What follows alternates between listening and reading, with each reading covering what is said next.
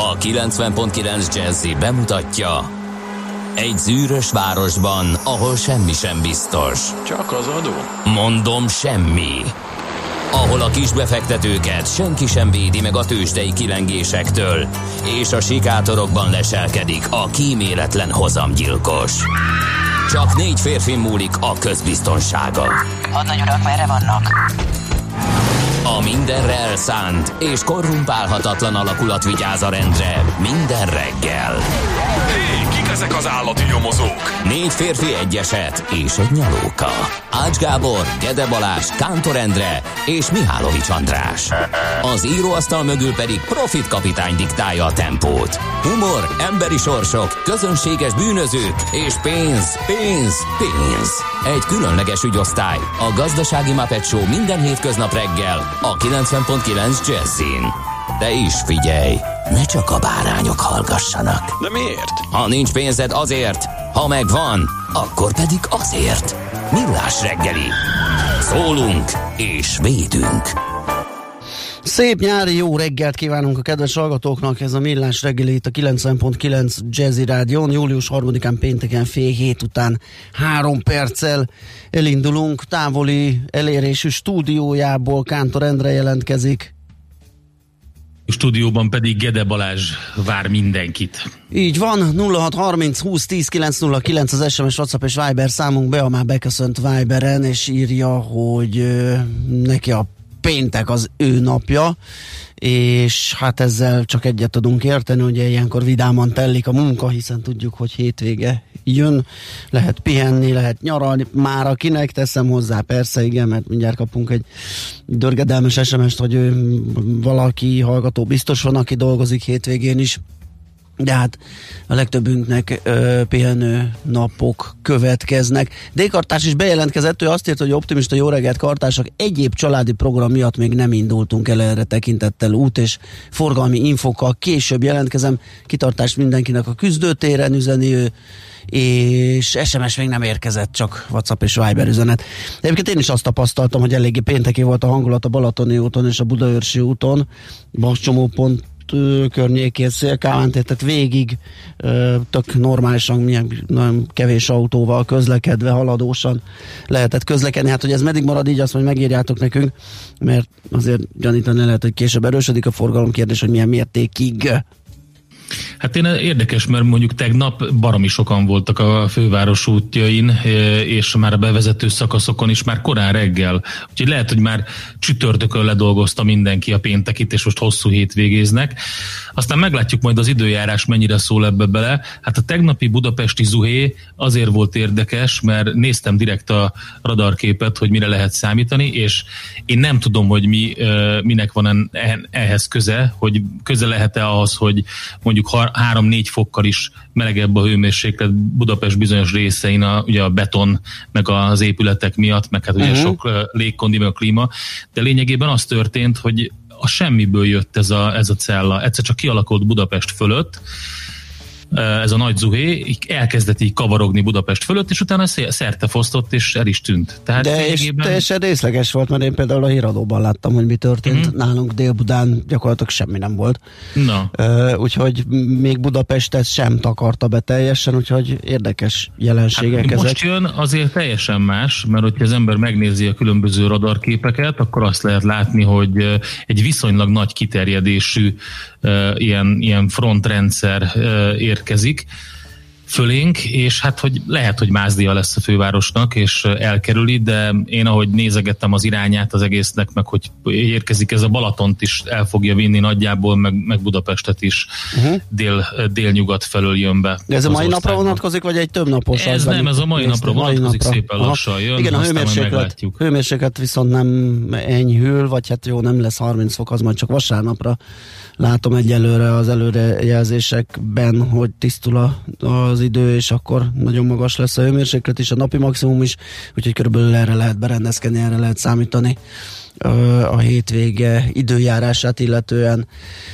Azt mondja, hogy most kaptunk egy képet, tegnap itt is volt az a cella, teljesen nem láttam semmit, mentem 30 mérföld per órával a 60-as táblánál, lefotóztam, írja Na. nekünk Bea Szuper. Aha, tényleg eléggé eléggé olyan sötét, vészjósló felhegek láthatók a képen. Na, Megköszönjük a névnaposainkat, Kornélok és Somák ünnepelnek a mai napon, Isten éltesse őket, de Anatol, Bernard, Bernát, Hadúr, nap van. Ma képzeld, de meg kellett néznem, mert amióta Ács Gábor egyetlen egyszer megtréfált egy becsempészet nem létező névvel, azóta már gyanakszom mindenkire. Most nem az Ács Gábor szerkesztett, de, de, de az ilyen neveknél egész egyszer felmerül, hogy meg valaki vicces kedvében van, valaki kedvet kapott Gábortól és szórakozik, de nem van hadúr, tehát köszöntjük a hadurakat is. Figyelj, figyelj, amely... ez a kedvencem, a, hogyha megnézed a Wikipédián, a híres hadúrok alatt az üres. Igen, nagyon sok híres hadúr van, de hadúr nevű hadúr ugye kevés, és hadúr nevű egyéb. A híres hadurak alatt biztos van sok, a híres hadúrok alatt igen, semmi. Igen, igen. Hiadorok, karitászok, leók, leonok, lionelek, napsugarak, vagy napsugárok, prudenciák és Tamások is ünnepelnek. Köszöntünk mindenkit nagy-nagy-nagy szeretettel. Na nézzük, mi történt a mai napon a történelemben. Hát elég sok minden volt.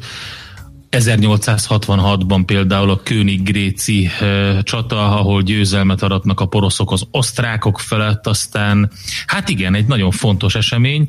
1897 a Bécsi Práterben üzembe helyezik a 65 méter magas óriás kereket, és a csodájára jár a félvilág E, és hát azóta is e, reneszánszát éli az óriás kerékállítás, e, egyre másra pattannak fel az óriás kerekek. Ha láttam, hogy Velencén is arra pakolták, hogy arról a zavaros helyről, aminek minden baja volt, mert nem volt elég messze a parttól, feltöltött területre épült, nem volt engedélye, most egy kicsit kijebb rakták, és már forog is. Jaj, hát igen, igen. Végülis az óriás kerék az, az félig megoldódott mondjuk úgy, hát most, hogy igazából az a terület, az mennyire nem feltöltött terület, azt nem tudom, de szerintem ez egy ilyen um, hát dodonai egyezmény uh-huh. volt, hogy egyesség. A lényeg az, hogy helyette van más is, ami nagyon szuper, mert most egy ilyen ugráló, vízi ugrálóvár van, az amiből viszont egymással szembe raktak körülbelül egy méterre két ilyen dekket, és a parti arcok éjjel-nappal tolják a tuc-tucot róla, amit ja, a víz rendesen száll. Zseniális. Tehát én azt mondom, hogy minden egyes ilyen nyaralóhelyen ezt kell csinálni. Jó hangosan, tuc-tucot hajnaltól éjjelig. Az és, és éjjeltől hajnalig. Igen. Az király. Így van. Ö, az eseményeket soroltuk, kérlek szépen én, engem, ami mindig megfog, az az 1938-as július 3-i dátum, amikor a London and North Eastern Railway vasútárság A4-es Malard nevű mozdonya beállítja a gőzmozdonyok azóta is érvényben lévő sebességrekordját, és amikor elballagsz, megkeresed ezt a típust, ezt a mozdonyt, hogy megnézd, hogy mégis melyik az a gépezet, ami így tudod hasonlítani, úgy néz ki, esküszöm, mint hogyha ma csinálna valaki, azt gondolná, hogy, hogy egy gőzmoz, gőzzel hajtott, ilyen szuper dizájnos mozdonyt fog csinálni. Hát egy, teljesen egy ilyen steampunk cuccról Abszolút, van szó. egy Bugatti ihlette a, a designert, aki, aki megalkotta. Nagyon durván áramvonalas a kémény is szépen illeszkedik a kaszniba, úgyhogy egy nagyon durva darab, és nagyon jól néz ki. Pedig 63-ban már ki is vonták a forgalomból, tehát már 8, mennyi, 60 éve lassan, hogy nem gurul. Szóval ő a rekorder, a mai napig egyébként azóta ö, érvényben van a sebességrekordja, mióta ezt beállította 1938-ban. Igen, és hogyha megnézed, akkor divatos most ez a, most sorozatot is készítettek ebből a, ebből a vonatos filmből. Ugye volt először egy film, aztán most sorozat formájában is megjelent ez a ez a ilyen futurisztikus, ilyen, ilyen disztópikus alkotás, amikor megy egy ilyen vonat körbe valami extra meghajtás, és akkor az emberiség maradék része azon élte túl. Ja, igen, Ugye, igen. Na hát úgy, abban is valami hasonló igen, jellegű cucc volt, tényleg. mint ez a Malard. Na, mi van még? Azt mondja, hogy hát sok minden, például születésnaposok közül ki lehet emelni a Teleki Blanka grófnőt, pedagógust, aki a, a magyar nőnevelés úttörője volt, ő 1806-ban született ezen a napon, vagy Franz Kafka, csehországi német írót, 1883-ban született ő ezen a napon. Te hát, emelnél ki? Én kérlek szépen Bortnyik Sándort, magyar uh-huh. festőművészt, 1893-ban született, mert nagyon szeretem a képeit, és nagyon szeretnék is egyet több okból is. Egyrészt nézegetni, másrészt meg igen nagyra értékelt kortárs festő. Ugye a géplovag, azt hiszem az a címe, ö, ö, például 75 millió forintért keltem Aha. pár évvel ezelőtt, de, mm, én, de tényleg nagyon tetszik, ilyen, ilyen kubista, futurista uh-huh. ö, stílusban festett, nagyon jó pofák a képei. Érdekes a sírja is egyébként a Kerepesi temetőben található, hogyha valaki arra jár és megnézi, az is egy, ezt a stílust képviseli. Egyéb, ezt nem tudom ki csinálta sajnos, de, de mindenképpen nagyon, nagyon érdekes és szép. Na, Tom Cruise, amerikai színész, is ezen a napon született 1962-ben, meg Sebastian Fettel, német autóversenyző is, ő 87-ben négyszeres Forma 1-es világbajnokról van szó. Na, oké, akkor még egy egy-két információ, ami, ami most jött, Fogarasi Kerepesi befelé haladós, és Szőke kapitány nem tudom milyen apropóból, de azt kéri, hogy egyszer csináljunk már egy beszélgetést a technikusainkkal a rádiózás technikai hátteréről. Lehet, hogy csak úgy tényleg kíváncsiságból kérdezi, remélem nem valami hiba van megint, ami miatt esetleg ez felmerült nála. Hát, tegnap voltak ilyen kis glitchek, mondjuk igen, így. Igen, igen, igen, tudom. Nos, 0630 20 10 909 az SMS, WhatsApp és Viber számunk ide jöhetnek még üzenetek, zenélünk egyet, aztán lapszemlézünk.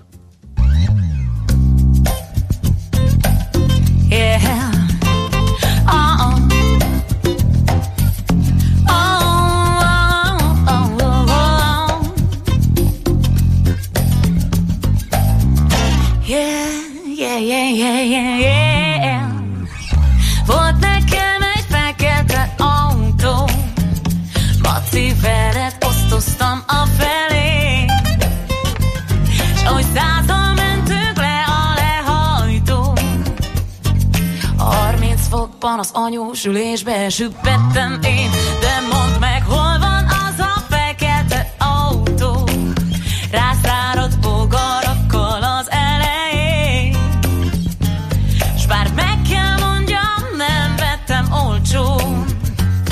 És vizet is csak esőben látott ez a rozog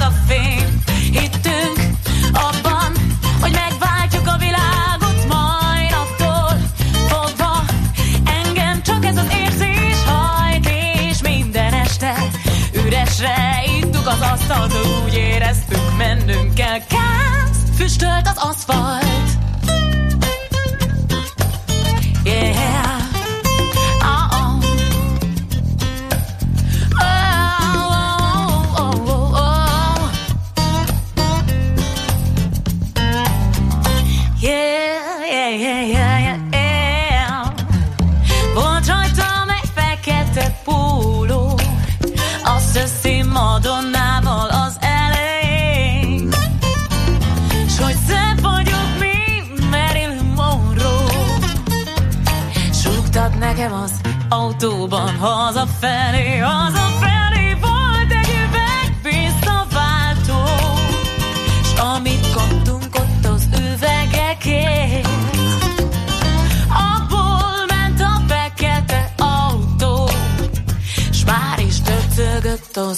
Az utakon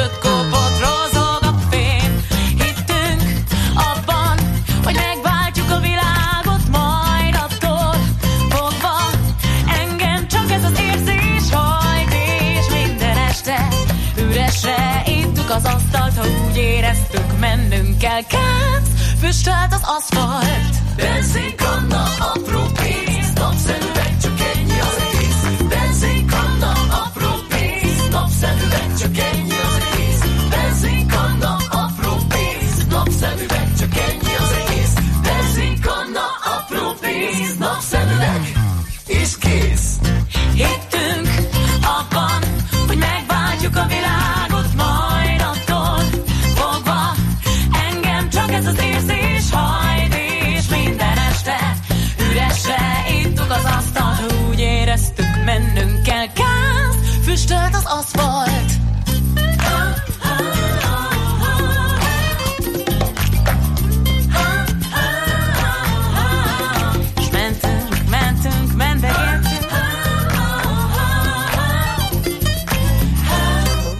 De szép is volt.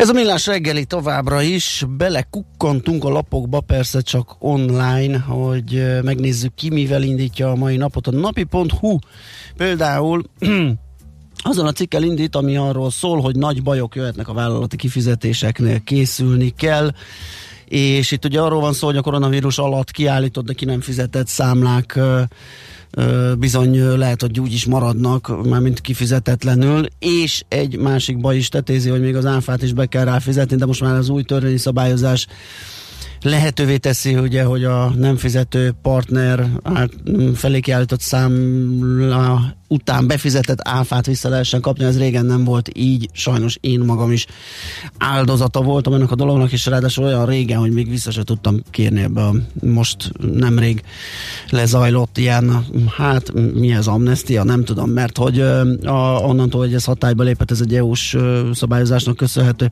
ugye volt pár év, amire visszamenőlegesen is meg lehetett igényelni, ez azért nagyon nehéz helyzetbe hozhatja a cégeket, gondoljuk el, ugye nem elég, hogy nem fizetnek ki valamilyen munkát, vagy valamilyen áru ellenértékét, még mi fizetünk áfát, vagy mi finanszírozzuk az áfa tartalmát, mondom, vissza lehet kapni, csak van hozzá egy administratív teendőkkel terhelt út, amiről egyébként a cikk is szól, de nyilván megéri, mert hát mégiscsak a számlaérték 27%-áról van szó. Erről szól tehát a napi.hu ma reggeli vezetője. Na hát az m4.hu-n is lehet érdekességeket találni, például azt nem tudom, hogy foglalkozott-e vele már Ács Gábor, de vasútfejlesztési gigabiznisz van Egyiptomban. Az oroszok már dolgoznak, a magyarok még nem. A közös gyártókonzorcium orosz fele elkezdte leszállítani az Egyiptom által megrendelt 1300 vasúti kocsi első darabjait. A Dunakeszi járműjavítóban még nem gyártottak a projektre semmit, de azt ígérik, hogy hamarosan nekiállnak a munkának.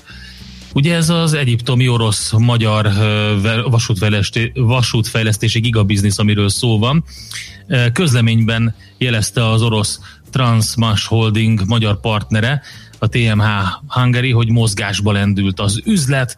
Ugye egy 1 milliárd euró összértékű hatalmas projektről van szó, és ezt szokták ugye történelmi jelentőségűnek nevezni, mert ekkora nagyságrendű üzletet még nem bonyolítottak le a magyar járműgyártás történetében soha. Ennyi pénzért rendelt Egyiptom 1300 darab vasúti kocsit, amelyet a TMH Hungary nevű magyar-orosz konzorcium gyárt le. Ugye még 2018 szeptemberében kötötték meg a szerelvénygyártásról szóló szerződést, közel két évvel később pedig úgy tűnik, hogy beindultak a dolgok, mert hogy már áprilisban indult az első szállítmány. Minden esetre több vágányos a sztori az m4.hu szerint, és egy izgalmas sztoriról van szó. Reméljük, hogy a Dunakeszi járműjavító is belendül. Egyébként az Exim Bank finanszírozza a projektet azzal a feltétellel, hogy annak az értéknek, amit az 1300 vasúti kocsi előállítása képvisel, több mint az 50%-át Magyarországon állítják elő. Uh-huh. Kérlek szépen, breaking news, a tavainál jobb lesz a zöld termés. Ez egy hm. tegnap délutáni hír. a Zöld világ- borsó termi lesz. Hát ez az már Igen. lefutott. Hát, ö, na, á, hát gondolom le, nem futott, éppen benne vagyunk, nem? Vagy lefutott már? De hát, hát nyilván Nem ugye... A, a friss zöld borsót azt körülbelül egy hónappal ezelőtt kezdtük el enni, úgyhogy Ö, igen, de hát gondolom majd meg kell vonni a mérleget, hogy egész pontosan hogyan nézett ez ki. Ö, de ez egy tegnap délutáni hír, és csak azért poénkodtam itt vele, mert hogy ö, elég ritka bármilyen zöldség vagy gyümölcs, hogy mostában ilyesmiről lehet beszámolni, hogy ö, jó lesz a termés, ugye főleg gyümölcs fronton vannak óriási problémák, Igen. amit majd a zsebünkön is megér, mm, megérezhetünk. Viszont ma reggel, amit lehet a végéből kiemelni, az a válságálló kiskereskedelemről szól. Valójában ö, ez egy interjú Cseres és Péterre, az Innovációs és Technológiai Minisztérium kereskedelmi politikájáért és fogyasztóvédelmért felelős államtitkárával, különadóról, plázastopról, új fogyasztóvédelmi törvényről beszélt a lapnak, úgyhogy ízelítőt lehet kapni a vg.hu az online kiadványból, de a teljes interjút csak a mai printben lehet elolvasni. Uh, mi, mi van még esetleg? G7.hu van egy érdekes cikk arról, hogy Románia felső közepesből magas jövedelmű országgá lépett elő a Világbank országbesorolása alapján. Ugye ezt a nemzetközi szervezet minden év júliusában publikálja, és ez azt is jelenti, hogy az Európai Unió országai közül már csak Bulgária maradt a felső közepes jövedelmű kategóriában, és a többiek mind feljebb léptek, és lehet mondani azt, hogy gazdag országnak számítanak. Ugye úgy le, van ez a bruttó nemzeti jövedelem, a GNI, ez az itthon ténylegesen elosztható jövedelem. Uh-huh. Úgy lehet kiszámolni, hogy a, a GDP ből figyelembe kell venni a ki- és beáramló jövedelmeket, vendégmunkások utalásait, külföldi tulajdonosok, befektetők, hitelezők jövedelmeit, valamint a hozzájuk kötődő termelési és importadókat. Magyarország esetében az a GNI nagyjából 4%-kal kisebb a GDP-nél, főként a külföldi tulajdonú vállalatok által megtermelt és kivitt profit miatt, pedig az uniós támogatások javítják ezt a mérleget és hát akkor meg lehet nézni, hogy az, a világ hogy néz ki. Nyilvánvalóan Afrika az, ahol brutálisan nagy a alacsony jövedelmű országoknak a száma, vagy az aránya is e, és a felső közepes jövedelmű pedig Dél-Amerika, Ázsia nagy része, közel-kelet nagy része. Minden esetre e, Románia 16, 12.630 dollárral éppen, hogy átlépte a 2020-as kategória határt, Hát Bulgária ehhez képest 9410 dollárral el van maradva ugye ettől a kategóriától nagyon. Magyarország és Lengyelország pedig egészen 2010-es éveknek a nagy részében fej-fej mellett haladt, majd aztán 2015 után kismértékben Magyarország, de megelőzte Lengyelországot, és most 16.140 dollár ez a szám.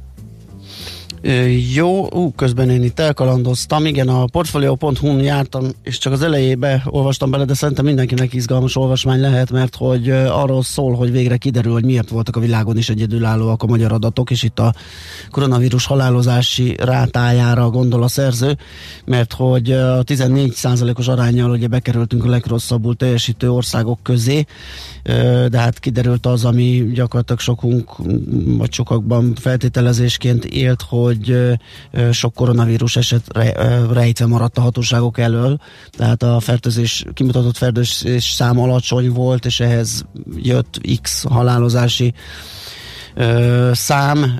Nyilván, hogyha magasabb fertőzöttségi számot tudunk kimutatni azonos halálozási számok mellett, akkor ez a ráta csökken. Ennek a részleteiről lehet egy méretes kiadós írást olvasni, tehát a portfolio.hu ma reggel, úgyhogy itt utána lehet járni ennek a ennek a, az anomáliának, hogyha... Ú, még egyet, ha már itt tartunk a portfólión, de ez csak egy cím erejéig mondom el. Robbanás történt egy iráni atomlétesítménynél, de nem került veszélybe a működésre, egyelőre nem tudni, hogy mi történt. Ó, hát ezek nem jó hírek. Ó, mint ahhoz az sem, majdnem elfelejtettük, a Financial Times-on pedig ingyenesen elérhető cikk ként lehet olvasni arról a 20 éves srácról, aki annak lett az áldozata, hogy itt a koronavírus járvány alatt ugye ezek az ingyenes szolgáltatást nyújtó tőzsdei kereskedési platformok gyakorlatilag a gamifikációnak olyan szintjére mondhatni sűjesztették talán a tőzsdei kereskedést, ami tényleg egy ilyen hát, játékát tette ezt az egészet. Most a tőzsdei kereskedés, de korábban a forexezéssel volt ugyanez, lényegében mindig van erre megfelelő platform. Ö, igen, de azért ilyenek, hogy tehát ez a jutalmazási rendszer, meg kis tűzijáték, vagy konfetti eső, hogyha elérted az első nyereséges üzletedet, tehát ez, a, ez az abszolút játék analógia azért eddig nem nagyon jelent meg. A lényege ennek az, hogy óriási tömegek és csártal kimutatható, hiszen mi otthon is ragadtak, sokat voltak gép előtt, kipróbálták, mert már izgatta őket ez a, ez a tőzsdevilág, de mindenféle pénzügyi képzettség nélkül.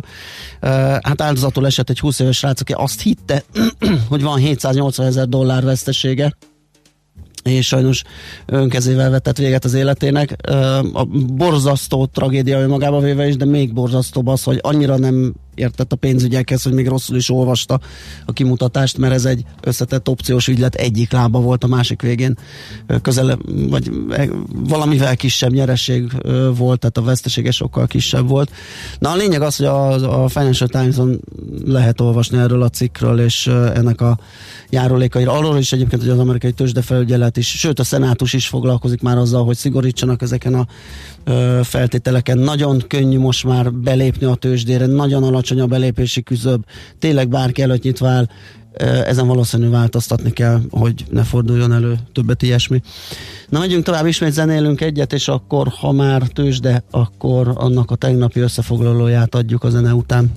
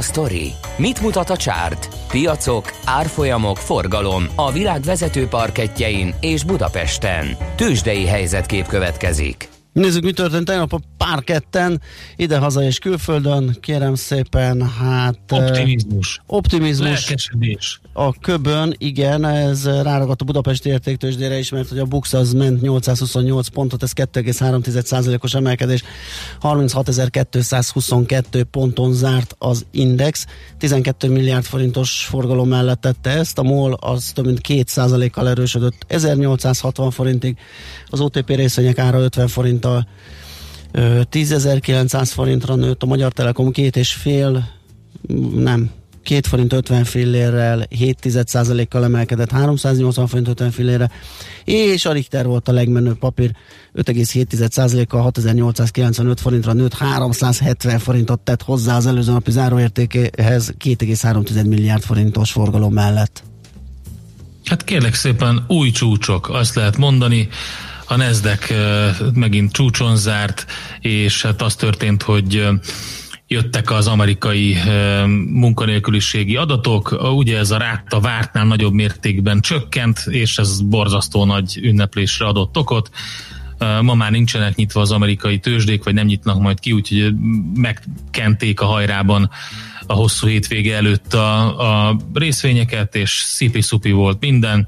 0,4%-os majdnem egyébként a Dow Jones emelkedés, a Nasdaq fél százalékos pluszban 10.207 ponton zárt, év eleje óta aki a Nezdekre tett, az most dörzsöli a markát egy ilyen 2020-ban, aminek még a logóját is úgy csinálták meg, hogy egy ilyen jó kis bőrdi lett belőle, tehát egy ilyen középső új felmutatással. 2020-ban 13,8%-os eddig a plusz a Nezdeken. Ugye az S&P nem büszkélkedhet így 3%-os mínuszban van idén eddig, tegnap minden esetre ott is fél százalékos plusz volt, és azért örülhettek még mások is, például a Pfizer tulajdonosok, mert ott is volt egy jó kis plusz ott az történt, hogy a potenciális koronavírus vakcinával kapcsolatban közölt jó híreket a Pfizer, úgyhogy ők is örültek, csak úgy, mint a Tesla tulajdonosok. A hát azok Tesla nagyon. 1000 1200 dollár. A legdrágább, a legtöbbre értékelt autógyártó a világon a Tesla. Igen, igen. Most már is Toyota is csak kibeszéltük a tegnapi adásunkban. De jókat mondtatok, vagy fel kell hívnom Várkonyi kollégát, hogy... Nem, nem, nem, jókat mondtunk, megbeszéltük, hogy a, hogy a piaci kapitalizáció és a márka érték az még nem ugyanaz ugyan, Igen. de ettől függetlenül ez egy nagyon fontos dolog. És akkor van még egy eh, cég, amiről érdemes beszélni, eh, óriási IPO-t eh, hajtott végre a Lemonade, egy online bizt, biztosító, gyakorlatilag bemutatkozott a Wall Street-en, és csodálatos eredmény Eddig ugye az IPO 29 dolláron volt részvényenként, és hát most gyakorlatilag 140 százalékos pluszban van, most 69 dollár fölött fejezte be a kereskedést, úgyhogy ők nagyon örülnek a Lemonade tulajdonosok. Tőzsdei helyzetkép hangzott el a Millás reggeliben.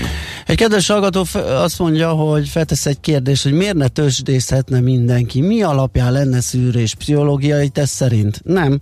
Nem lehet ezt így szűrni. Én arra akartam kiukadni, hogy egy, ne hasonlítsuk játékhoz, kettő, felkészülten kell tőzsdézni.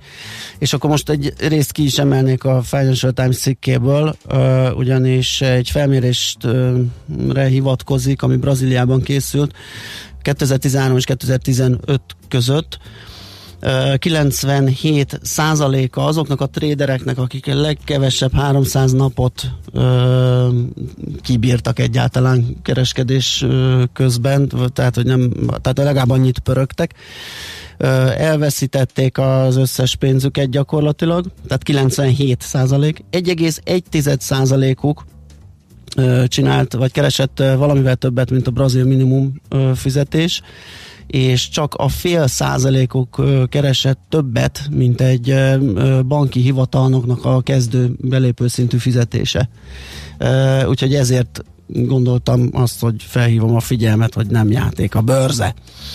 Uh-huh. Na, azt mondja, hogy milyen üzeneteket kaptunk. Fogarasi, Kerepesi befelé haladós, ez nem tudom, meg volt-e, vagy olvastam-e. Ö, azt írja valaki, nem tiltani kell az ilyen ügyleteket, ez lenne a legrosszabb megoldás, megfelelő tájékoztatás kell. Igen, pontosan erre akartam én is kiukadni, akkor lehet, hogy félreérthető voltam, de ö, igen, a cikk és ezekre hívja fel a figyelmet, nem tiltásról szó sincs, csak arról, hogy sokkal nagyobb tehát fel kell hívni a figyelmet, igen, hogy ez, ez, ez nem egy ö, játék, ahol díjaznak, meg bedzseket kapsz, meg, meg nem tudom milyen fokozatokat, hogyha nyertél két opciós ügyleten. A tököli is üres, ezt a bankdealer írta még korábban, körülbelül ennyi az üzenet. Vagy ezek az üzenetek jöttek egyelőre 0630 20 10 909 SMS, WhatsApp, Viber szám ez, és most mit jön a hírekkel, aztán mi visszajövünk, és folytatjuk a millás reggelit itt a 90.9 Jazzin.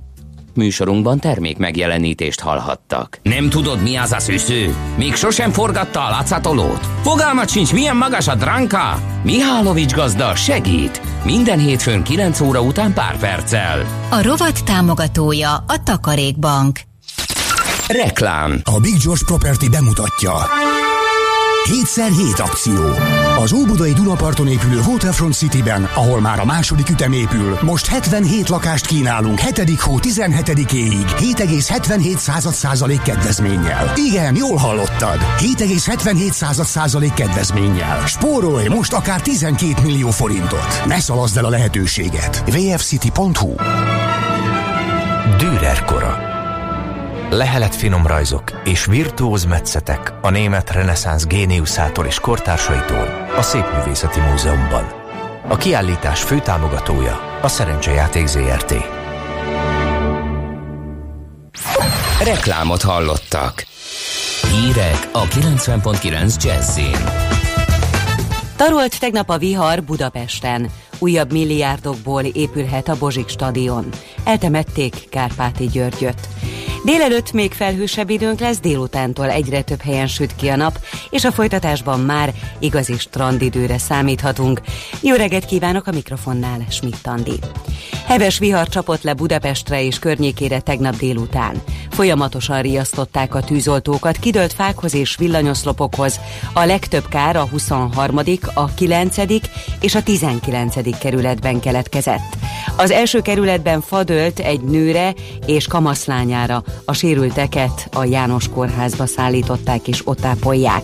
A Pest megyei Dunaharasztiban házak pincéjét öntötte el az esővíz. Nem engedi be az Európai Unión kívüli országok polgárait Magyarország. Ez alól csak Szerbia kivétel, közölte a miniszterelnök. Orbán Viktor az operatív törzs ülése után közzétett Facebook videójában a magyar emberek egészséghez fűződő érdekével ellentétesnek nevezte, hogy az Európai Unió megnyitná határait 14 unión, illetve Európán kívüli állampolgárai előtt.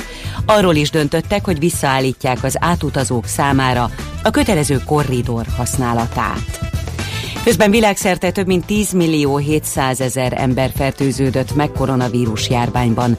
A halálos áldozatok száma meghaladja a fél milliót, a gyógyultaké pedig az 5,5 milliót, a Baltimore John Hopkins Egyetem összesítése szerint.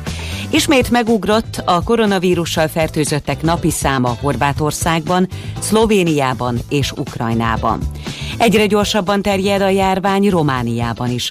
450-nel nőtt az azonosított fertőzöttek száma, és napról napra egyre több a súlyos eset.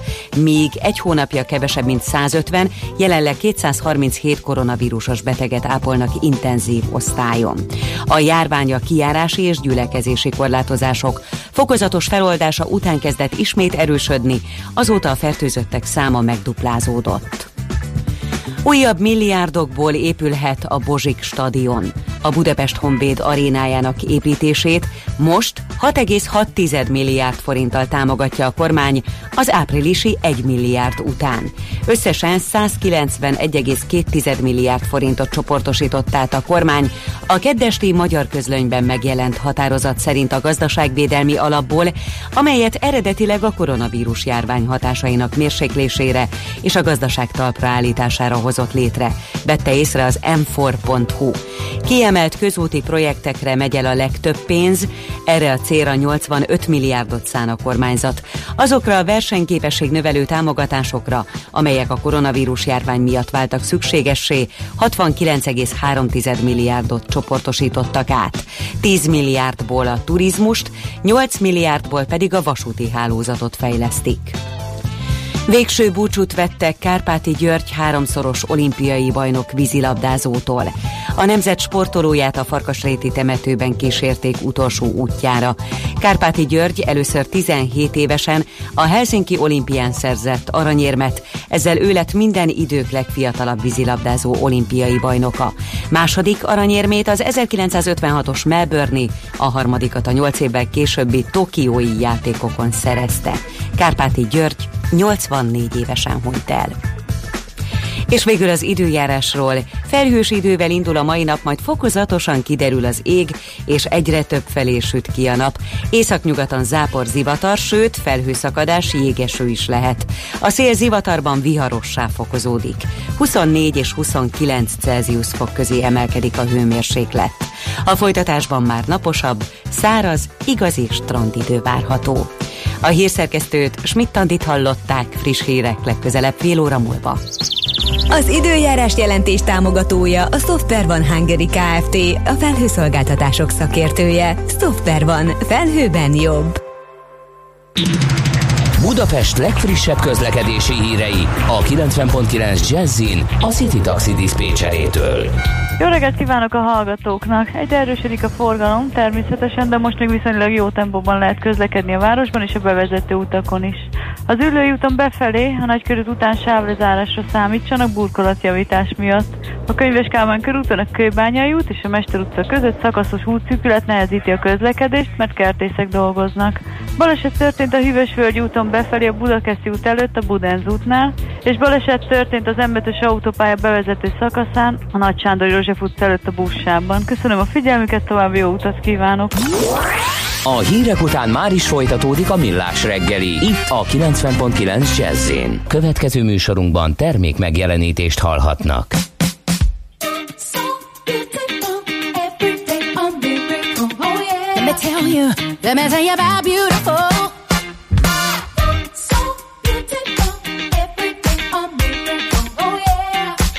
Let's sing about beautiful now. Cause the thought of you and I was crazy. Now them laughing days are done. Cause we're still going strong. And nobody thought we'd ever make it.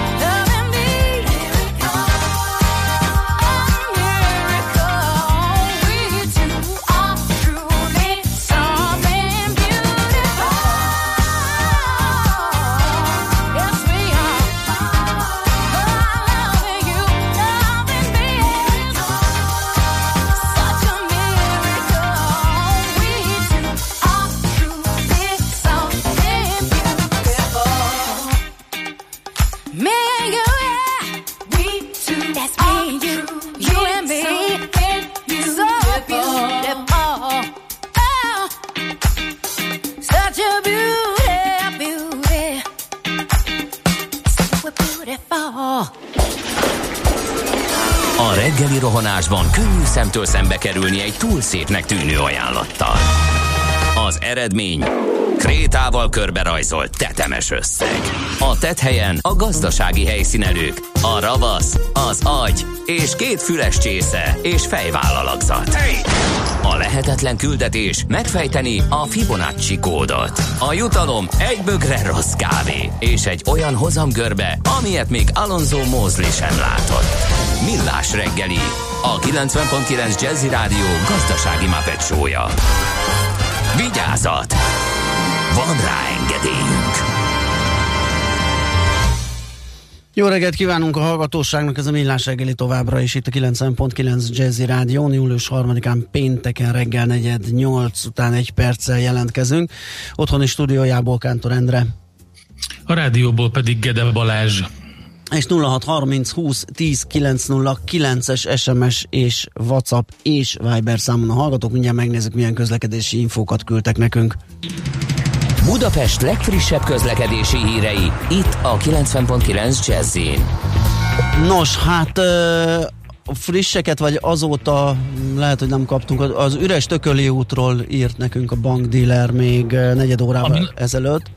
Ami nagyon fontos, az a két baleset, ugye elhangzott az előbb is, de fontos megismételni. A Hűvösvölgyi úton kifelé a Budakeszi út után a Budenc útnál van egy baleset, ami nehezíti a közlekedést, és az M5-ös autópálya bevezető szakaszán a Nagy Sándor József utca előtt a buszsávban történt még egy baleset. Uh-huh. Az útinform is arról ír egyébként, hogy most már élénk a járműmozgás a főváros környéki főbb útvonalakon is, lelassult haladás az M3-os autópálya bevezető szakaszán, a 31-es főúton Mendénél, valamint a Csepel-sziget útjain erős a forgalom az m 0 autóút déli szektorán, az M1-es autópálya felé Dunaharasztitól a Hárosi Dunahídig hosszabb menetidővel kell számolni, 20-25 perc az átjutási idő. Budapest, Budapest, te csodás! Hírek, információk, érdekességek, események Budapestről és környékéről. Na nézzünk egy-két érdekességet. Hát az egyik, ami engem nagyon megfogott, kérlek szépen, hogy a Pesti rakparton büfékocsik, futrákok lesznek felsorakoztatva, ami szerintem tök jó ötleg, ötlet. Több szempontból is, ugye ott most gyalogos és bringás forgalom van, tehát van közönség, aki nyilván falatozna, és ugye a vendéglátósoknak is ez egy jó lehetőség, hogy picit föllélegezzenek forgalomhoz, bevételhez jussanak a Budapesti Fesztivál és Turisztikai Központ, a Pesti Alsórakpart és a Városháza Park időszakos vendéglátására írt ki, ugyanis pályázatot július 1-én, és pont ez a cél, ezzel segítenének a helyi vendéglátóipari szektor részevőinek az újraindulásában. Ez a BFTK közleményében ö, szerepelt, és tehát hamarosan a Pesti Alsórakparton és a Városháza Parkban is lesznek ilyen mozgó büfékocsika vagy foodtruckok. Ez nagyon jó egyébként, mert annyira közhelynek tűnik már, ugye nagyon régóta divatos ez az egész, de ennek ellenére nem sikerült a, még, a, még azokat sem végigkóstolnom, amiket kiszemeltem magamnak, mert egész egyszerűen olyan nagy a választék, és Igen. az ember mindig elcsábul. Legalábbis én olyan vagyok, hogy mindig ki, kitalálom, hogy na majd mit szeretnék, oda megyek, és akkor meglátom egy régi kedvencemet, aztán Aha. az így beszippant, Bizony, és akkor sok. ugye hát vége a sztorinak. Például nem próbáltam ki, mert azért sem próbáltam ki, mert egyszer se voltam annyira éhes, hogy nem, nem éreztem magam az éhhalál küszöbén, de nagy-nagy tervem, hogy kipróbálom a lángos burgert. Úgyhogy... Lángos burger? Ugye, azt ahányszor meglátom, mindig eldöntöm, hogy ez a bakancs listámon van.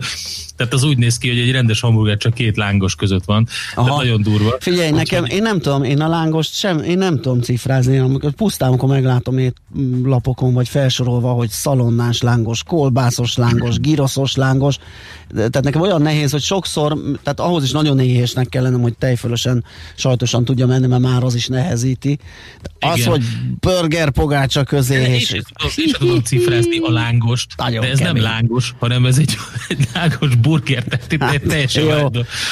Na, Na még egy szóval, picit hogy, erről, ö, 14 darab árasítóhelyre szól egyébként a kiírás, és miután valószínűsítetően sokkal többen fognak jelentkezni az egyenlő esélyek biztosítása érdekében, majd sorsolás útján fogják kiválasztani azokat, akik közterület használati hozzájárulást kapnak, ami egyébként a bérleti díj a piaci árnál kedvezőbb mértékű lesz. Na, jó. Akkor neked is jó hír ez a szúnyogírtásos díj, Az abszolút. amiről ö, már beszélgettünk, hogy már most is szok, sok a szúnyog Budapesten, de két hét múlva jön a szúnyog csúcs, képzeld el. Úgyhogy most arra kell készülni, nem politikai csúcs ö, zavarja Budapestet, hanem szúnyog csúcs. Öm, a 2013-as Dunai járhullám okozta extrém szúnyoginváziót, azóta se sikerült igazán überelni, de a lényeg az, hogy most majd jön, és hát mi lesz velük az a kérdés. Úgyhogy szerződést kötött a főváros egy ö, Rovért Kft. nevű céggel, és a szúnyogírtási időszakot ők 2022-ig kéne, hogy végezzék, illetve végzik, de minden esetre megnehezíti a, az időjárás is ezt az egészet. Úgyhogy erről van egy jó hosszú cikk egyébként az Indexen, ott el lehet olvasni, hogy em, kiemelt eh, kezeléseket terveznek több budapesti kerületben, de hát fel kell készülni arra, hogy szonyog csúcs van két eh, hét múlva, és ahogy ez lenni szokott, az egyik nagy kiskereskedelmi üzletláncba gyorsan be akartam szerezni egy pár ilyen tablettát, a szúnyogírtóba. Hát Mhm. képzeld el, hogy a, a közönség, a vásárló közönség 90%-a az a rovarírtó szekcióban mozgott. Aha, Úgyhogy igen, el tudom képzelni, hát óriási, óriási volt az invázió, úgyhogy mindenkinek az kell. Most Most, most a WC papír után a következő sláger termék most ez. az biztos, Úgy látszik. mindent megnéztek, ami szúnyogírtással kapcsolatos. Na még egy rövid információ arról, hogy fellélegezhet Budapest bár majd csak egy távoli jövőben, ugye, mert hogy körvonalazódik a terv, ami szerint összekötnék a, az M1-est és az M5-öst ö, m, kicsit lejjebb az m 0 kívül, és ez természetesen tehermentesíthetné az m 0 hiszen a, a tranzitforgalom jelentős része ugye az az észak-nyugat délkelet irányba vonul át az országon, és ezt, ehhez igénybe veszik a kamionosok, ugye az m 0 autóutat ennek a tehermentesítése történne meg ezzel a tervel, de hát még nagyon az elején vagyunk, bár elméletileg gyorsan kivitelezhető útszakaszról van szó, a gyors az itt nyilván ebben az esetben is több év. Egyébként a portfolio.hu-n részletekről lehet olvasni, én nem vagyok egy Ács Gábor, aki ezeket fejből ö, löki, hogy melyik mellékút hova ágazik, és mit kell összekötni, úgyhogy a részleteket rábíznám a hallgatókra, ez csak egy gyors info volt itt a Budapest rovatunkban.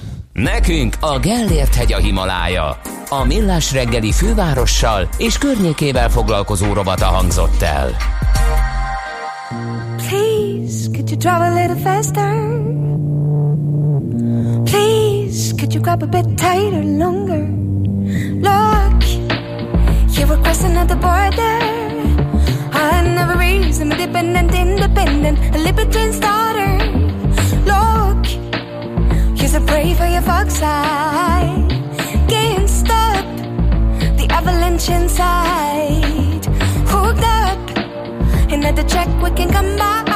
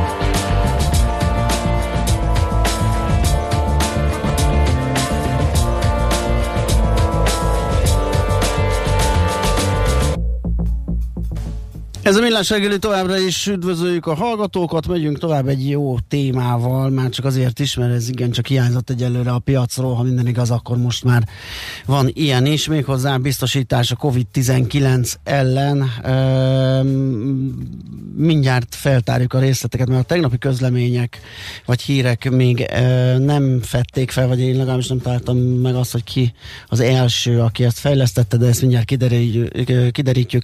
Német Péter segítségével a CLB biztosítási alkusz online értékesítési és kommunikációs igazgatójával karöltve. Jó reggelt kívánunk! Jó reggelt kívánok, üdvözlöm a hallgatókat, nézőket is. Na, mit lehet tudni erről? Ki az első fecske, mire ad fedezetet? Mi az, e- mi, mi, mi az első ilyen Covid biztosítás paraméterei?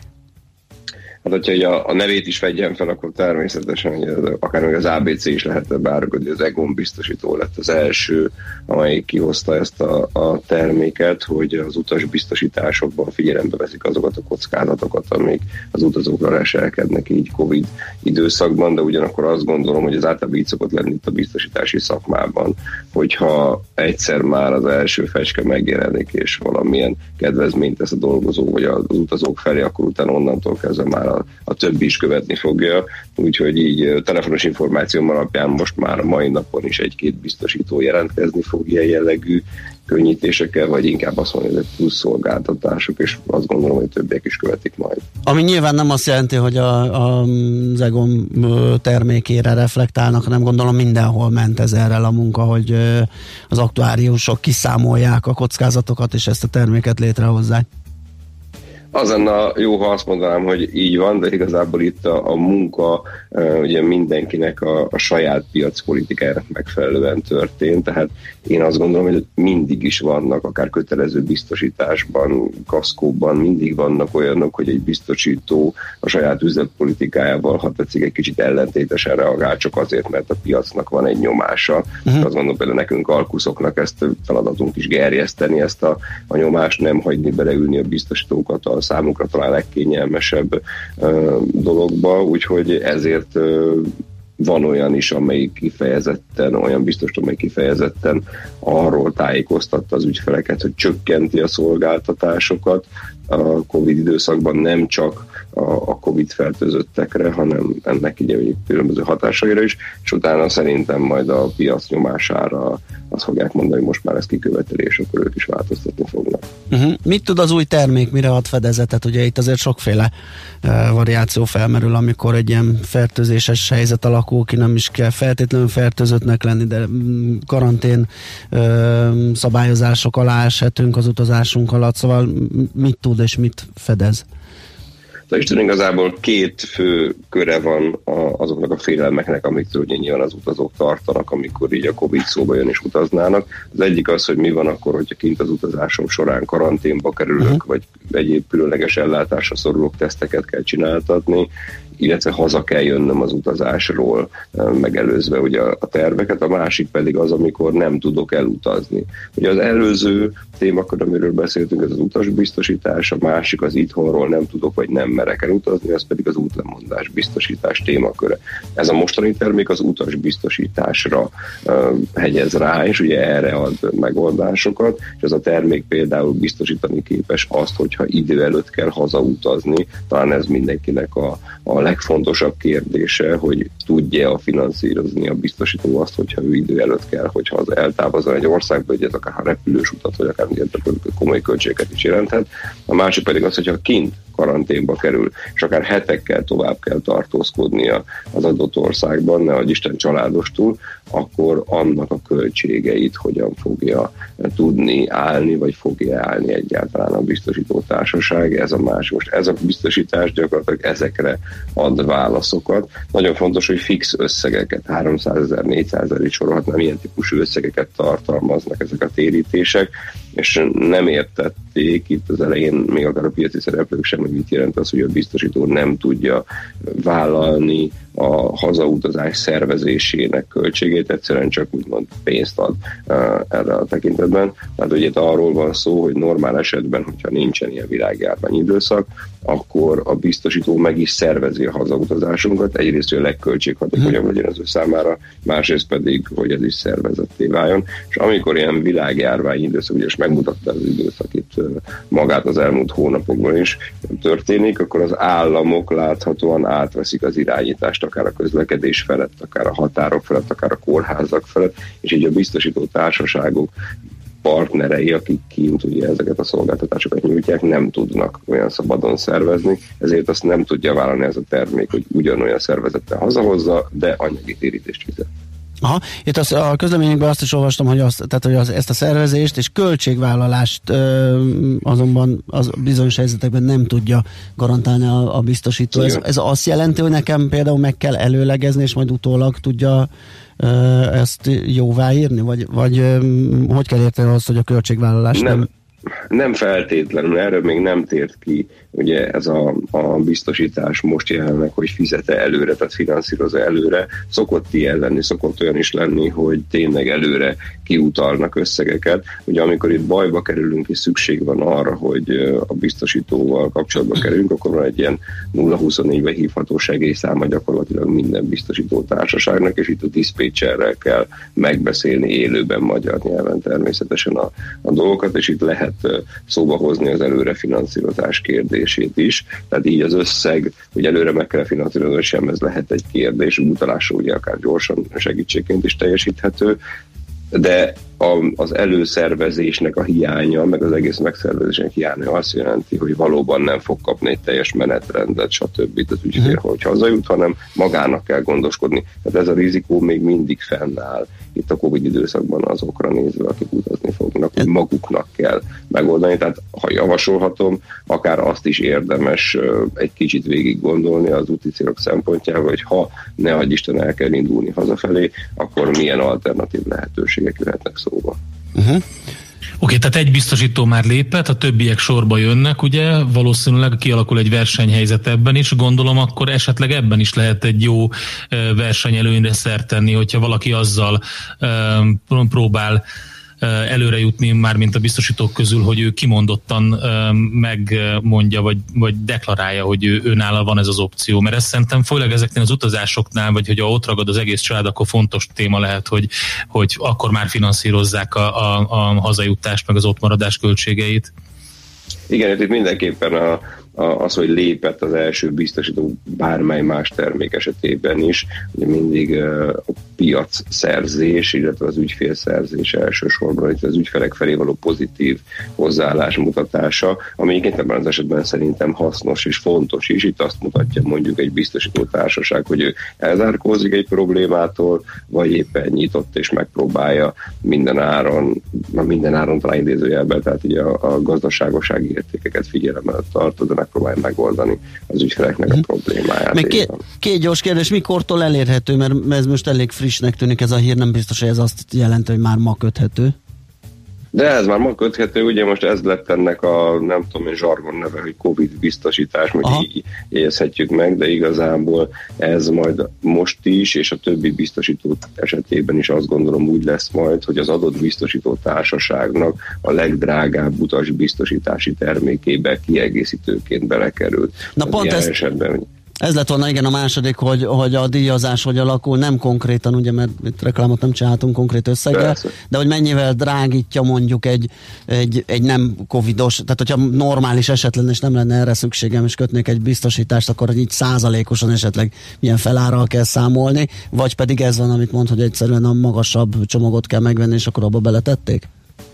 Ebben az esetben ez történt. Ez történt. Lehetséges, hogy más biztosító társaságok úgy jönnek majd ki, hogy felárazzák, pótíjazzák, hogyha az ember ezeket a kiegészítő szolgáltatásokat választja. Itt ugye gyakorlatilag az történt, általában ilyen egy törött csillagig szoktuk a biztosításokat kategorizálni, úgy, mint a szállodákat, ahová utazunk, és akkor ez a társaság itt a felső kategóriás, négy-öt csillagosnak nevezhető, mondható termékébe rakta bele ezt a szolgáltatást, amiben hetedik hó elsőjétől már gyakorlatilag automatikusan benne van, tehát aki akik tegnap előtt már mondjuk kötöttek ilyen biztosítás, azok még talán nem is tudnak róla, valószínűleg lehet, hogy nem is tudnak róla tényleg, de benne van a biztosítási termékükben már ez a pár darab covidos kiegészítés. Az is lehet, hogy aki most kint van, és mondjuk furcsálnám, hogy minket hallgat a szállodaszobájába, de előfordulhat, és értesül erről a dologról, az, ezt, azt az utazása alatt most online is kötheti?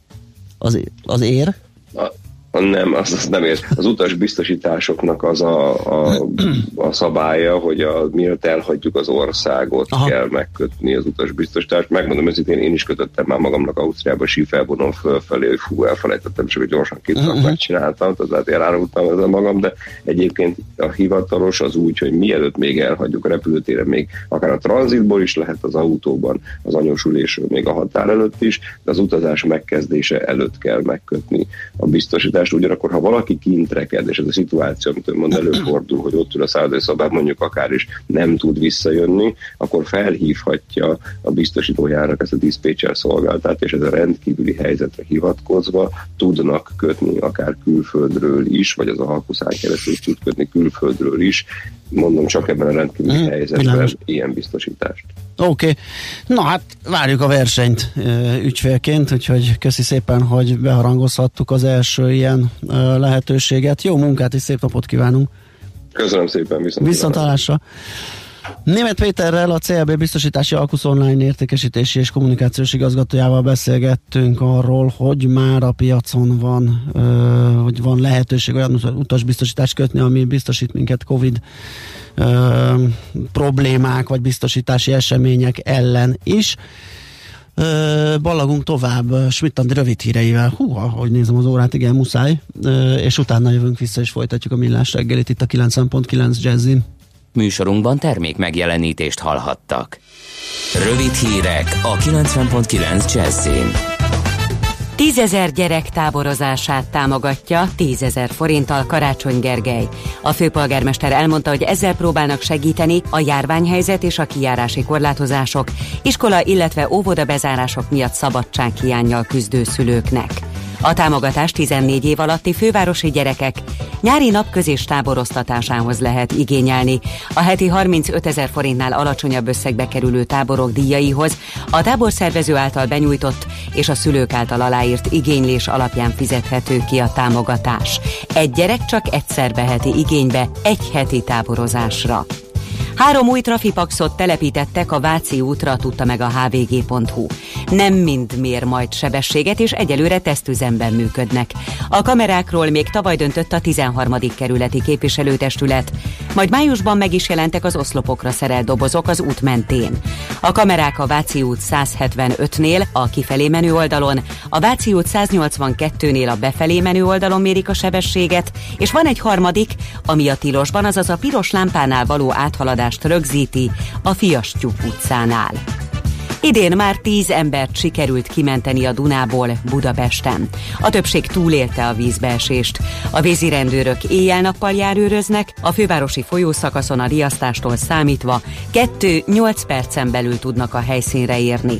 A szakemberek nem győzik hangsúlyozni, hogy ha valaki buliból vagy éppen fogadásból ugrik a vízbe, a becsapódás ereje miatt gerinc vagy koponya sérülést is kockáztathat. Már interneten is lehet venni nemzetközi vonatjegyet. Az első úti cél Ausztria, közölte a MÁV. Az utasok a MÁV mobil alkalmazással tudják megváltani a jegyet. A tervek szerint ősszel tovább bővül a kör német, svájci, cseh, szlovák, lengyel, román, horvát és szlovén úti célokkal. Elindult a Magyar Vöröskereszt Balatoni elsősegélynyújtó szolgálata. Idén 12 településen 19 strandon figyel majd több száz önkéntes a nyaralók biztonságára, egészen augusztus végéig. A fiataloktól többnyire kagyló okozta vágás, rovarcsípés és különböző sportsérülések miatt kérnek segítséget. Folytatódik a nyári meleg, viszont ma is több felé záporok, zivatarok is várhatók, helyenként viharos széllel. Jelenleg az ország déli részén van érvényben riasztás, a felhőszakadások és zivatarok miatt. Délután több-kevesebb napsütésre mindenhol számíthatunk. A Dunántúlon megerősödik a szél. Napközben 24 és 29, késő este 19 és 24 fok között alakul a hőmérséklet. A hírszerkesztőt Schmidt-Tandit hallották, friss hírek legközelebb fél óra múlva. Az időjárás jelentés támogatója a Software van Hungary Kft. A felhőszolgáltatások szakértője. Software van. Felhőben jobb. Budapest legfrissebb közlekedési hírei, itt a 90.9 jazz Budapesten lassú a haladás a Hungária körúton a Kerepesi út és a Tököli út közelében, a Rákóczi úton befelé a Barostértől, a Budaörsi úton befelé a Nagyszőlős utcai felüljárótól, valamint az M5-ös autópálya bevezető szakaszán az autópiactól. A hétvégén az M1-es metró nem közlekedik pálya felújítás miatt. A Mexikói út és a Deák Ferenc tér között pótlóbusszal lehet utazni. A Hősök tere és a Deák Ferenc tér között a 105-ös autóbusz igénybevételét is ajánljuk. Az M3-as metró felújítása miatt az Üllői úton a Vágóhíd utcánál mindkét irányban, a Nagyvárat térnél pedig befelé sávlezárásra kell számítani. Kifelé lezárták az Orci útra kanyarodó belső sávot. A Szentkirály utcánál helyet építenek, emiatt a befelé vezető oldalon egy közös sávból lehet egyenesen haladni és jobbra kanyarodni. Pongrász Dániel, BKK Info. A hírek után már is folytatódik a millás reggeli. Itt a 90.9 jazz Következő műsorunkban termék megjelenítést hallhatnak.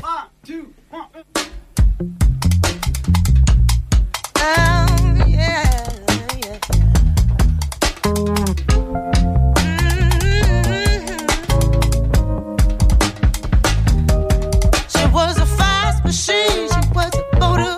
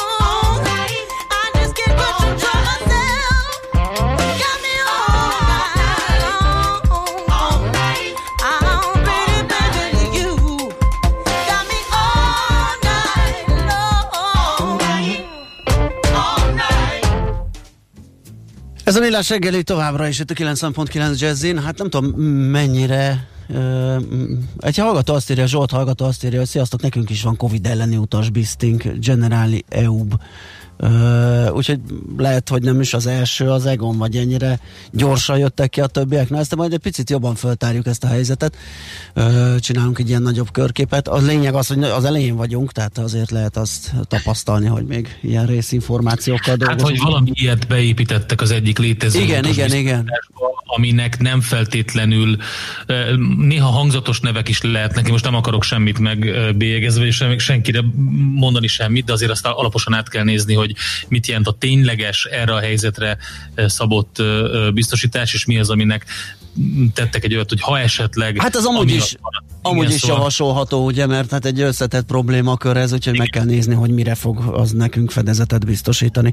Na de viszont van egy másik témánk, ha minden igaz, akkor sikerül mm, adófizetői pénzből megint egy kisebb pénzégető üzemet létrehozni, és ez az új MotoGP pálya, és hát van benne sok furcsaság, ugye? Ez már korábban felmerült ötlet, lehetne kérdezni, hogy miért nem azt folytatjuk, lehetne egyáltalán föltenni a kérdést, hogy miért kell ez, amikor ugye a Forma 1 is egy eléggé döcögös és nehezen kimutatható hasznosságú ö, projekt. Na mindezt megbeszéljük ö, Bucski Péterrel, a G7.hu újságírójával, aki rittyentett ebből egy remek kis cikket. Szia, jó reggelt!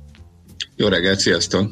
Na hát már is elpuffogtattam egy pár kérdést, szerintem vegyük sorra, hogy, hogy honnan eredeztethető az ötlet, miért pont ekkora büdzséből, miért pont új projektként, mit tudunk erről? Hát az, hogy miért kell ez, azt nem igazán tudjuk, és az az érdekes, hogy az automotorsportban elég sok ötlet merül föl, ugye a Hungaroring fejlesztése 35 milliárdért, amit kicsit elkezdenek, aztán mégse fejezik ugye az volt az eredeti ötlet, hogy majd a Hungaroringen rendeznek MotoGP versenyeket. Egyébként 90-ben, 92-ben már volt ott verseny, tehát meg lehet rendezni, bár azt mondják, hogy nem teljesen ideális hozzá a pálya.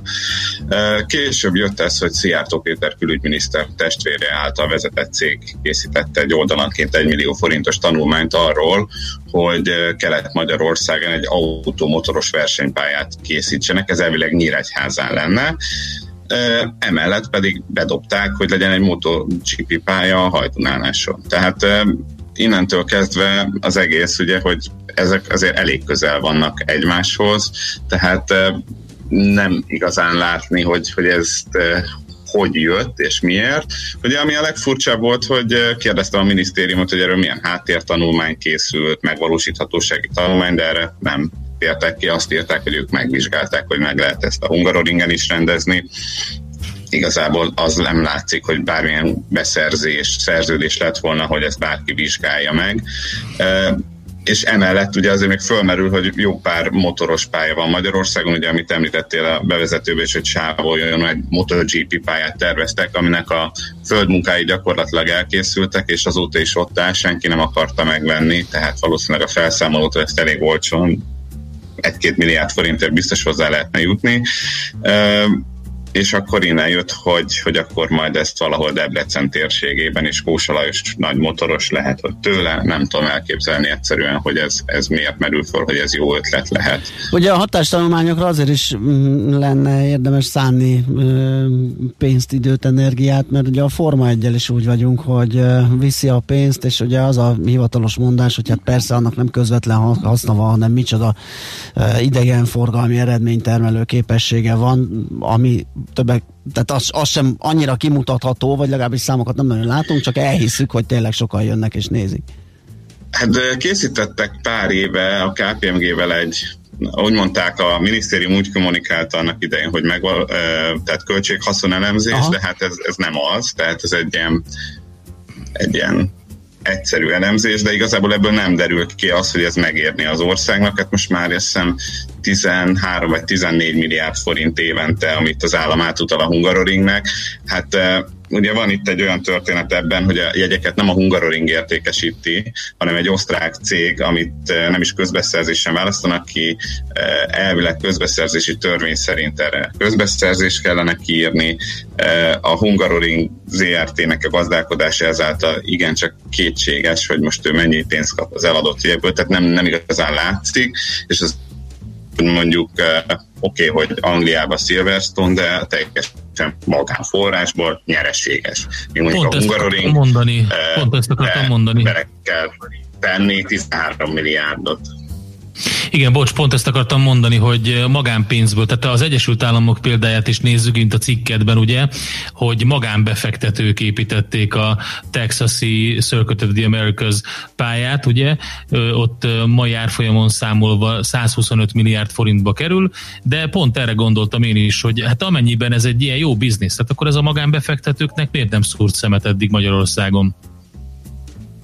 Hát valószínűleg azért, mert ugye ez a, a MotoGP Forma 1, ezek nagyon jól tudják, hogy bizonyos országokban ez politikai kérdés. Most ha megnézzük, hogy azért nem véletlen, hogy ezek a versenyek a, nem a legdemokratikusabb országok felé nyitnak, tehát és megpróbálják ezektől minden több pénzt bevasalni, ugye, vagy nem túl művelt és intelligens politikusokat találnak, akik nem látják át, hogy őket lehúzzák, de azért látszik, hogy azért amikor új helyekre mennek, akkor sokkal-sokkal több pénzt kérnek a rendezésért, és ugye amikor hát ugye ez nem túl átlátható, hogy melyik pálya mennyit fizet egy-egy versenyrendezés jogáért, de azért az látható, hogy például a Hungaroring biztos, hogy nem a legolcsóbb a, Uh-huh. Akkor mondjuk azt. Péter, mondjuk azt, hogy marketing eszköz. Tehát mondjuk azt, hogy ennyit kifizetünk azért, hogy egy ország imidzset növeljünk. Hát igen, mondjuk azért ennyi pénzből, ugye ez 65 milliárd forint, ezért azt, eh, amit erre szánnak, azért azt látni lehet, hogy egy ilyen versenypályát, hogyha Finnországban ebben a tizedéből ki tudják hozni, akkor Magyarországon olcsóbban kellene. Ugye annak idején ezt a sávói pályát is ilyen 20 milliárd forint körüli összegre tervezték. Eh, És akkor még egyébként azt a cikkben is vettem, hogy van a Pannonia Ring nevű versenypálya, ez is egy 5 kilométeres eh, versenypálya Osvi-asszonypálya Szombathely mellett. Ezt egy osztrák befektető épített, ezt 7,5 milliárd forintért árulták. Most attól, hogy MotoGP a pálya, valószínűleg egy kicsit nagyobb épületek esetleg kellenek, ugye mert volt az, hogy esetleg szálloda épül ehhez, tehát azért a 65 milliárd az annyira elszállt, tehát valószínűleg egy 10 milliárd forint körüli pályát, azt még elképzelhető nyerességesen üzemeltessenek, például ez a Pannonia Ring, ez teljes kihasználtsággal üzemel, nem MotoGP versenyeket rendeznek, hanem, hanem, hanem egyszerűen bérbe adják a pályát. Mondjuk osztrákoknak jönnek versenyezni, meg Közép-Európából, tehát vannak ilyen versenyek. Ugye az is látszik, hogy mondjuk a Brunói versenypályát is tudják üzemeltetni, annak ö, három, három és fél milliárd forint volt azt hiszem az, az utóbbi években az árbevétele, és ők tudnak ebből egy nyereségesen működni. De hát ugye egyszerűen, hogy csak azt veszük, hogy 65 milliárdot elköltünk, az látszik, hogy megnéztem spanyol pályákat, tehát a cég beszámolók elérhetők voltak, tehát ilyen 3-4 milliárd forintnál elképzelhetetlen, hogy nagyobb bevétele legyen egy ilyen e, versenypályának, és ezt egyszerűen összesük a 65 milliárdhoz. Tehát ez olyan képtelenség, hogy így a, a, a tovagyűröző hatásokkal is számolunk, akkor is ez, ez, ez egyszerűen elszállt. Ugye azt is veszhetjük, vehetjük, hogy az állam másik kedvenc beruházása, az Alazon pálya is ilyen 50 milliárd uh-huh. forintért készült, ahol azt mondják, hogy még high-tech berendezések is vannak, meg hogy nagyon egyedi a világon, akkor pedig még inkább érthetetlenné válik ez a 65 milliárdos összeg.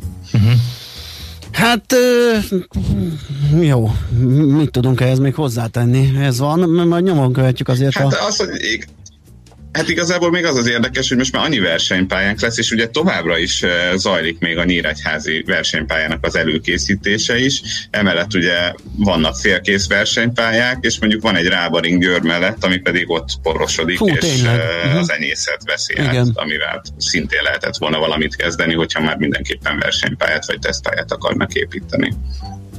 Hát ez nem hangzik jól így összességében. Hát cirkuszból van elég, azt kell, hogy mond, mondjam, most már csak kenyér kell, és akkor vidám lesz a nép. Na, ez nagyon jó lett a végére. Péter, köszönjük szépen, hogy Köszönöm. beszélgettünk. Jó munkát, szép napot. Mucski Péterrel, a G7.hu újságírójával váltottunk pár szót a tervezett MotoGP pályáról. Zenélünk egyet, és akkor ö, ránézzünk arra, hogy mi történt a héten a, a tőzsdéken, forinttal, és egyáltalán mely, milyennek a kilátásai.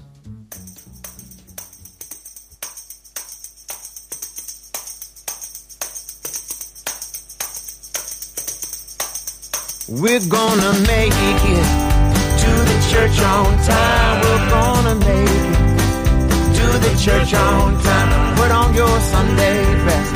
I'll put on mine. We've got to make it to the church on time. We got to make it to the church on time. We're gonna make it to the church on time. Need to hear the preacher. Give me a sign.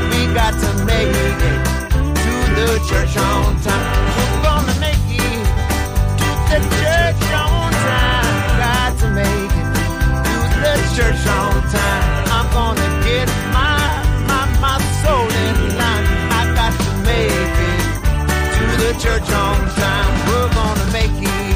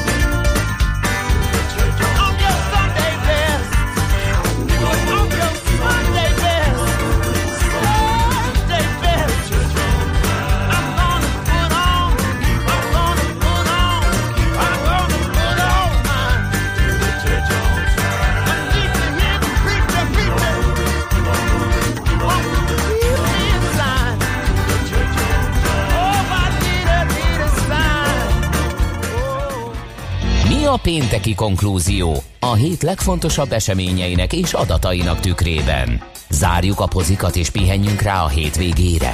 Milyen események hatnak a piacra a hétfői nyitásban? Devizák, részvények, tőke és árupiacok. Heti események és jövő heti felkészülés. Értékpercek. A millás reggeli treasury rovata következik.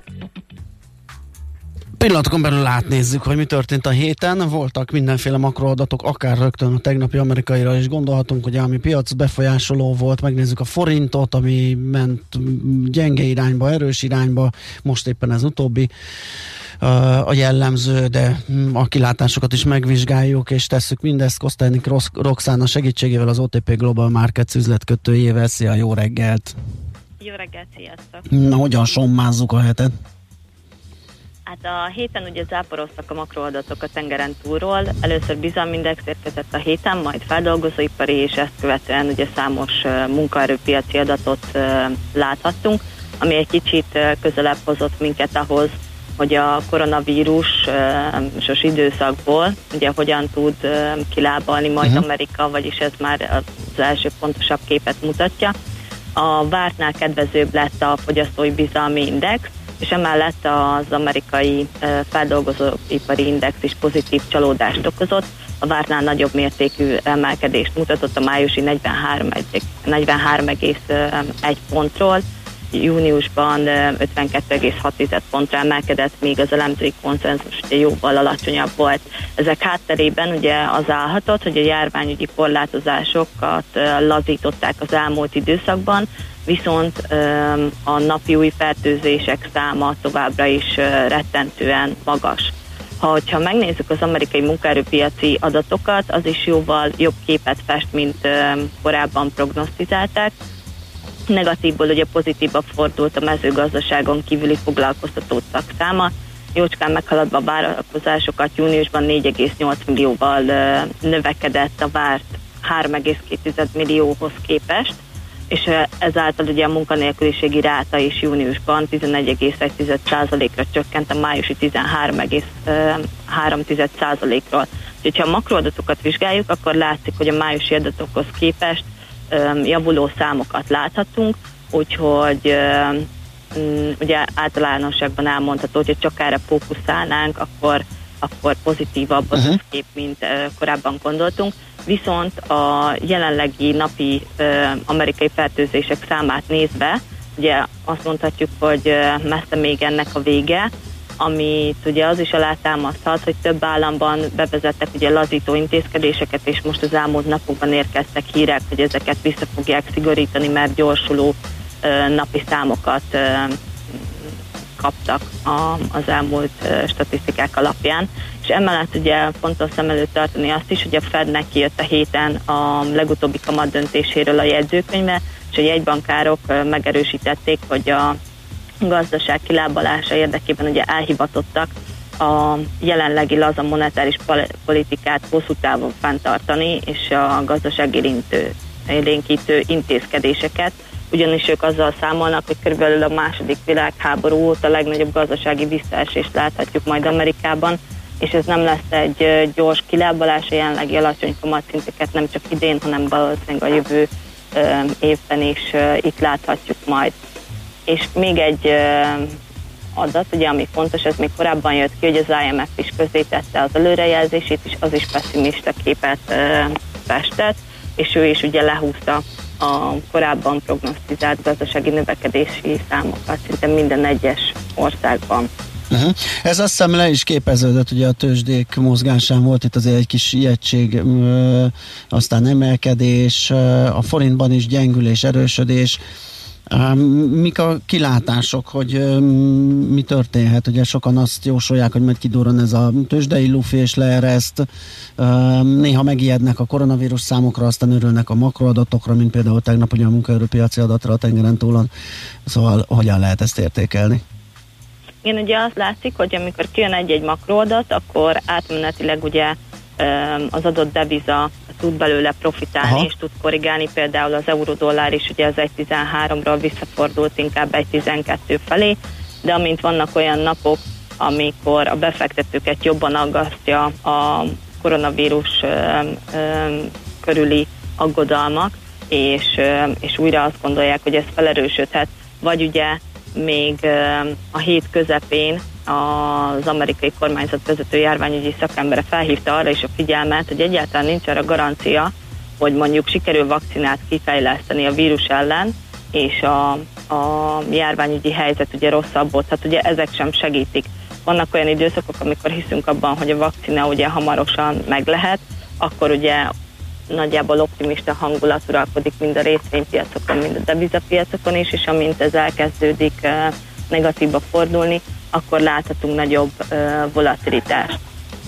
Ami mondjuk így a, az euró-dollár részéről ugye fontos, hogy a héten kijött eurozónás inflációs adat is, és az is ugye a vártnál jobb lett, ö, 0,3%-kal emelkedett év per év alapon a várt 0,1%-kal szemben, a maginfláció viszont 0,9%-ról 0,8-ra csökkent, úgyhogy ez egy kicsit vegyes képet mutat, de ha összességében nézzük, azért az LKB 2%-os céljához képest még mindig el van maradva, viszont ha azt vizsgáljuk, hogy most a, a koronavírusos helyzetben talán azt lehet mondani, hogy ugye Európát előbb ért el, és talán egy kicsit kijebb vagyunk most, mint ugye Amerikában még továbbra is nagyon dübörög, Mhm. és naponta új csúcsokra jut, akkor az euró-dollár is inkább felfelé veheti az irányt. Látszik, hogy eléggé beszűkült a mozgás egy Igen. 12 köré.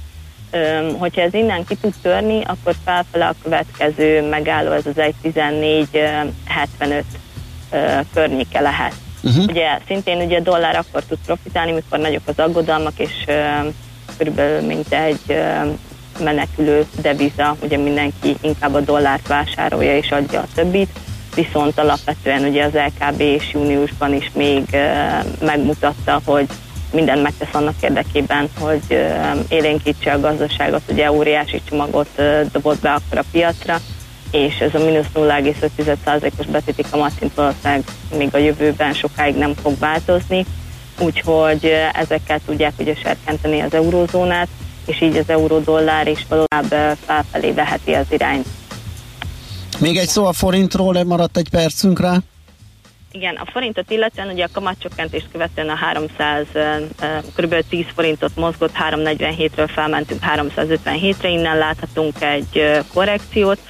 Ugye egyrészt ez annak is köszönhető, hogy a, a dollár az elmúlt időszakban ugye többször gyengült, abból a forint profitálni tudott, másrészt ugye ez 3%-os mozgásnak megfelelő, onnan indult el egy korrekció, és emellett a múlt heti kamatcsökkentésnél ugye jelezték, hogy még egy kamatcsökkentés jöhet kb. 15 bázispont, viszont ez hangsúlyozták többször, hogy ez nem lesz kamatcsökkentési ciklus, és hogyha ezt a piac ugye elhiszi, akkor viszont jelen pillanatban, ha nem jön külső sok hatás, ugye a koronavírus miatt, akkor nincs mitől mondjuk jobban gyengülni a forintnak, úgyhogy azt gondolom, hogy mondjuk a forint is rövid távon beszűkülhet ez a 350-353-as ö, sáv közé, és onnan majd az dönti el, hogy éppen milyen híreket kapunk ugye a vírust illetően és a gazdasági kilátásokat illetően a jövőben.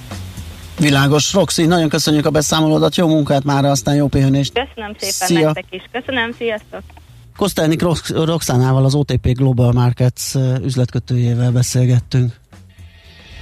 A hét legfontosabb eseményei és jövő heti felkészülés, értékpercek, a millás reggeli treasury robata hangzott el. Nos, gyorsan akkor még egy-két egy-két üzenet, azt mondja, sziasztok, semmi társadalmi együttérzés, valakinek ez biztos jó lesz, valóban keserédes, de inkább kesernyés a sztori, írja egy motoros. Aztán adatok nélkül ez csak puffogás, ha nem tudjuk, hogy nyereségesen nem tudjuk, mennyit fizetünk a versenyért évente, akkor miről szólt ez a beszélgetés? Arról az összehasonlításról, hogy egy ennyi pénzért kifizetett, vagy kifejlesztett, kivitelezett pálya jó eséllyel számíthat arra, hogy nem lesz nyereséges. Persze meglátjuk majd a tényeket, de hát nyilván előtte érdemes összehasonlítani azokkal a projektekkel, amik már megvalósultak és működtek, úgyhogy erről szólt ez a beszélgetés. Aztán aztán, aztán jó reggelt mindenek a stadion, a tűzijáték milliárdokért, erről nem kellene nemzeti konzultáció, a mi pénzünkről van szó, és ez nem kevés. Nem mindegy, mire költik, írja egy másik kedves hallgatónk. 0630 20 10 909 SMS, WhatsApp és Viber szám, ez ide jöhetnek még üzenetek. Most Schmidt Andi mond híreket, aztán jövünk vissza és folytatjuk a millás reggelit. Műsorunkban termék megjelenítést hallhattak.